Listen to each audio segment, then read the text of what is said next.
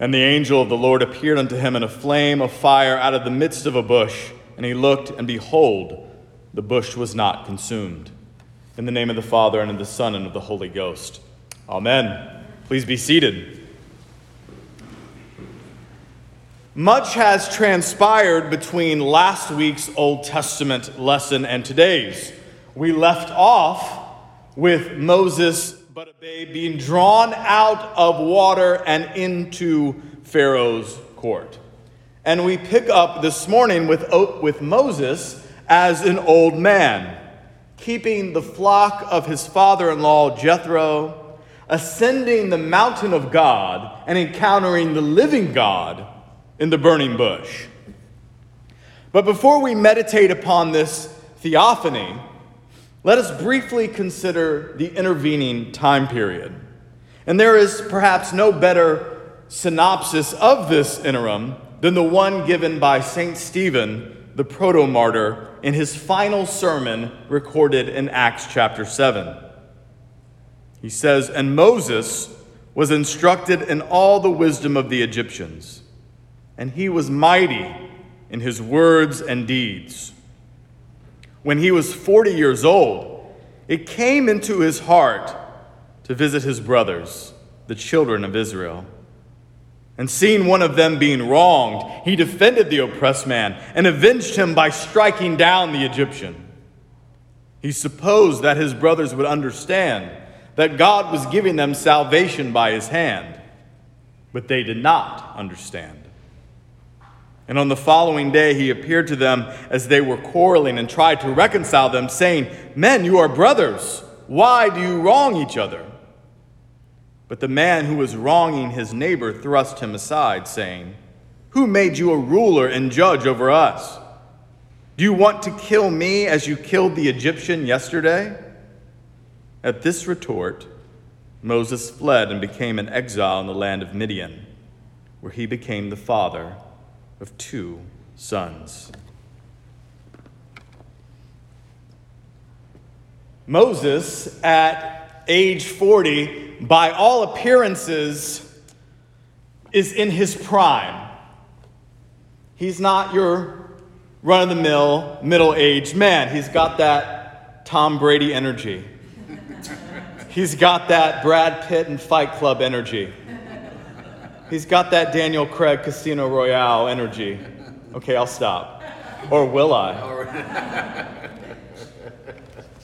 the point is, there is a point, I promise. Moses is strong, he's smart, he's powerful, he's ready to go. He's ready, or so he thinks, he's ready to lead. It's in his heart to check in on his brethren, to do good for them, to deliver them. But he spends the next 40 years, half of an average lifespan, he spends laboring in obscurity.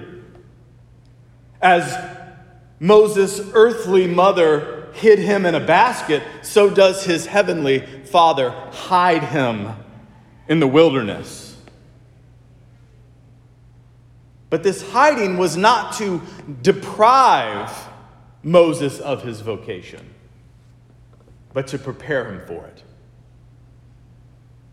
He tended to the flock of Jethro, his father in law, in the wilderness, in order that he might tend to the flock of the God of his fathers in that same wilderness. Moses ascended Horeb, also known as Sinai, that he might ascend it again after the Exodus in the presence of and on behalf of the children of Israel.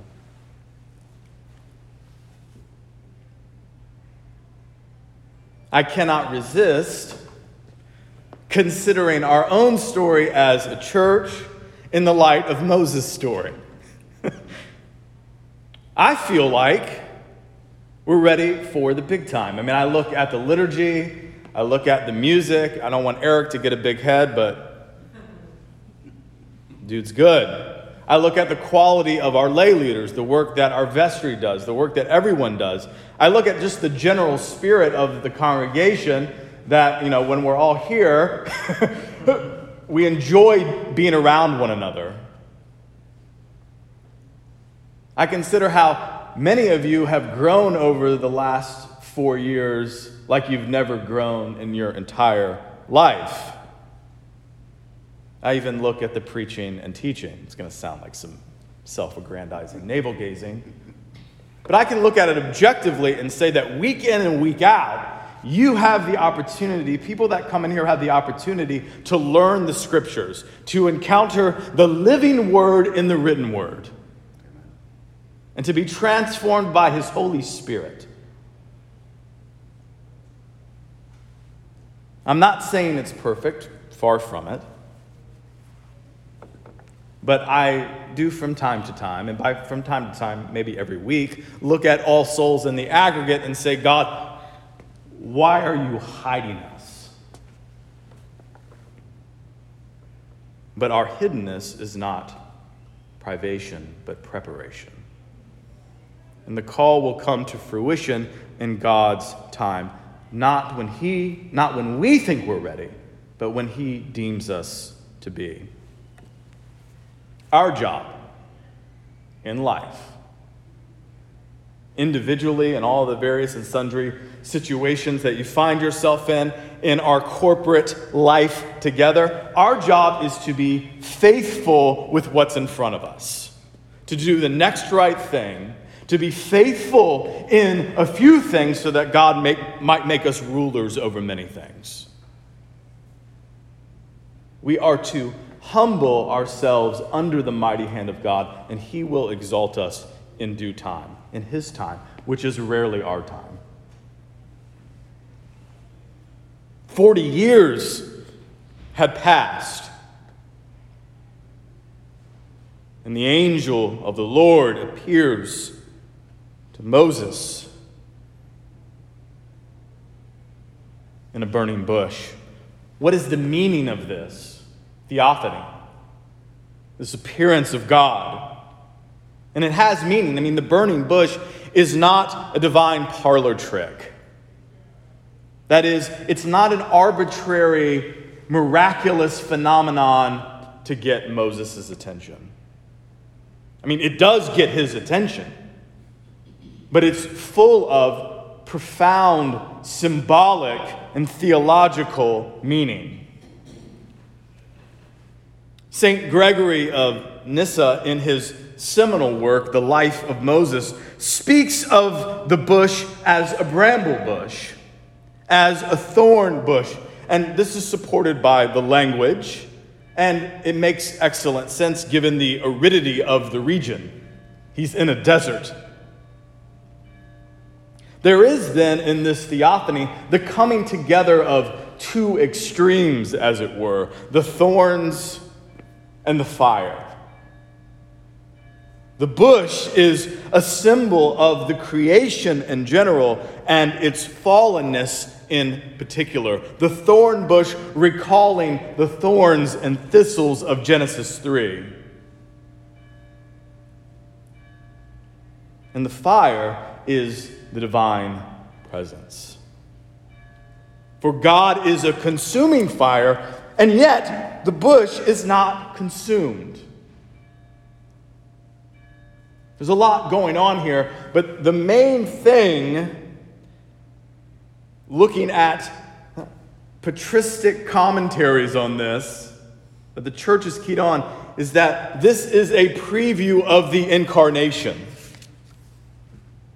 It's a preview of God's intention for the whole cosmos, that his dwelling place is with man.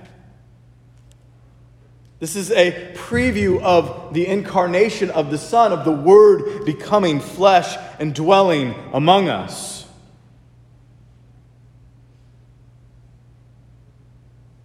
It is the angel of the Lord, the text says, that appeared to Moses. But the word angel, like virtually any word, is not a rigid designator. It can refer to, of course, those beings, those ministering spirits, those creatures with what we might call subtle bodies. But it can refer to a messenger, particularly in this case, the messenger of Yahweh. And notice that the messenger of Yahweh here is addressed as God, is spoken of as God. Moses hid his face not because he was afraid to look upon an angel. Rather, the text says, for he was afraid to look upon God. To look upon God.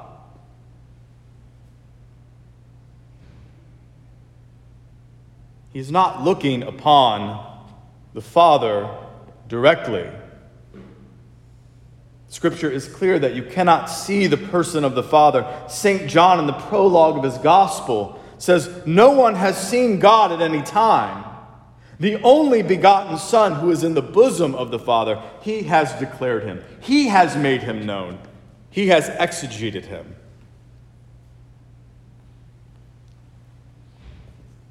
Jesus is the visible image of the invisible God.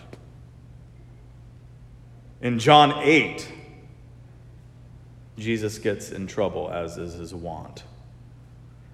He invokes the divine name, the holy name of God revealed to Moses here in Exodus 3, and applies it to himself, saying, Before Abraham was, I am.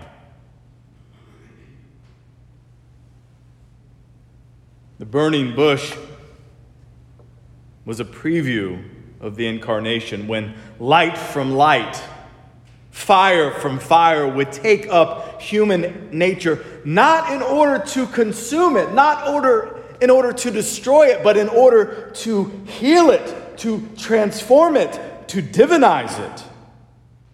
It's a preview of when the Word would become flesh and dwell among us, when He would come from heaven to earth, not to destroy the earth, but to rescue and redeem it.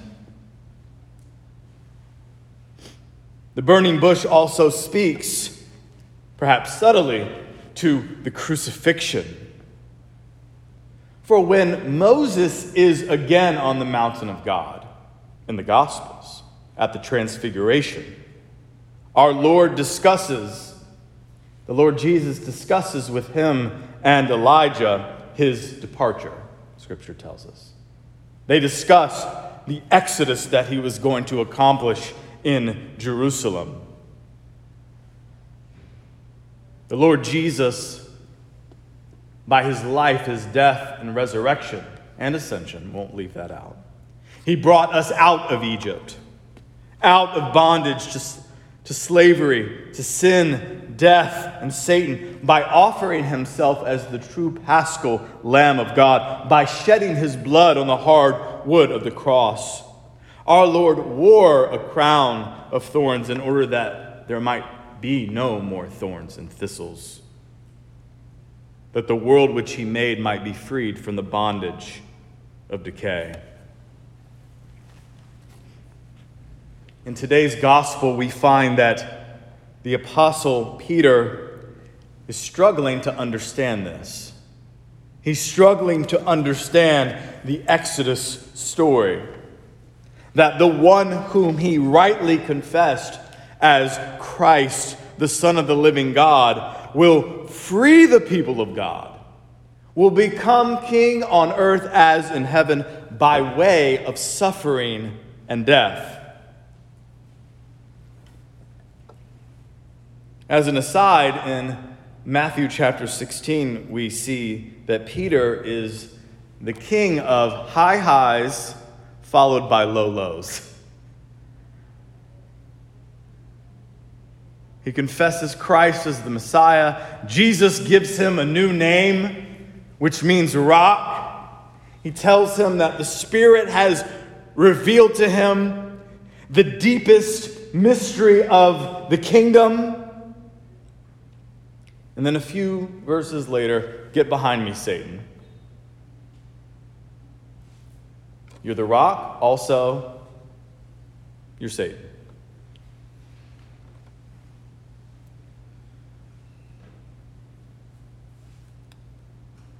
Our Lord teaches in today's gospel that the way of Jesus is the way of the cross. And that we find life in Him by letting go of what we think life is and embracing He who is life. Moses at the burning bush asked for God's name. And God says, I am who I am. Some translations render it as, I am the existing one. God is being. God alone, in the strictest sense, is. The world and all that is in it does not have being, existence independent of God. It's not pantheism, it's Christianity. In Him we live and move and have our being. By Him all things were created that are in heaven and on earth and under the earth. All things were created through Him and for Him. He is before all things, and in Him all things consist. So, with that in mind, let us answer our Lord's rhetorical question from today's gospel. What does it profit a man if he gains the whole world and loses his soul? Loses his life? The answer is, of course, nothing. It profits nothing. And to attempt to live life apart from life himself is an absurd endeavor. which we all engage in from time to time. To live life apart from life himself. But it's absurd because even, even he who blasphemes God, even those that curse God, they do so by the grace and power of God. It is God that has put the breath in their lungs.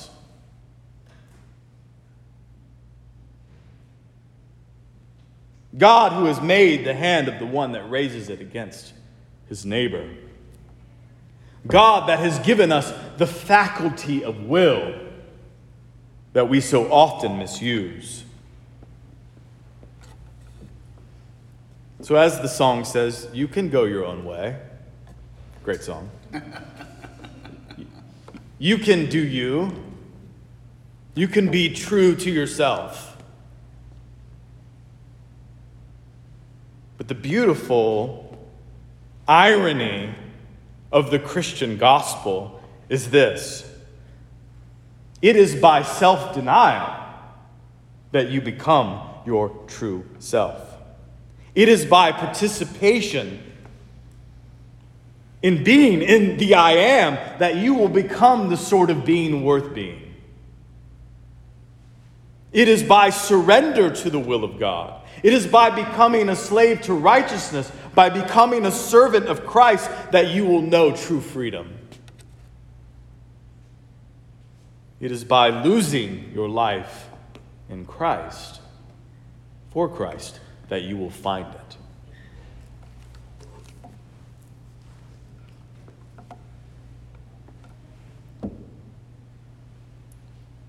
When God called Abraham to sacrifice his son, in Genesis chapter 22, he replied to the Lord, Here I am.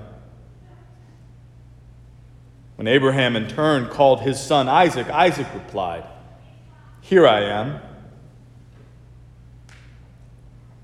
When the angel, the messenger of Yahweh, spoke to Jacob in a dream, he said, Here I am.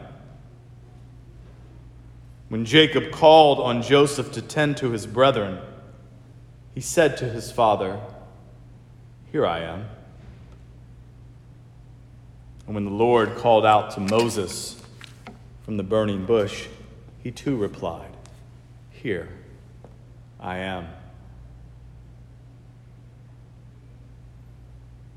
We are standing on holy ground.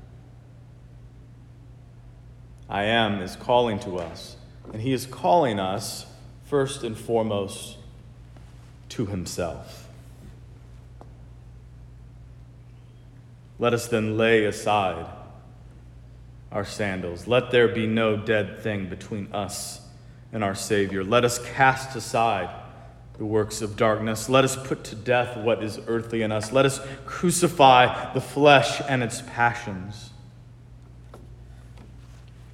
And when God calls us, whether that's to higher ground spiritually, whether that's to rebuke us, to reprove us, to refine us,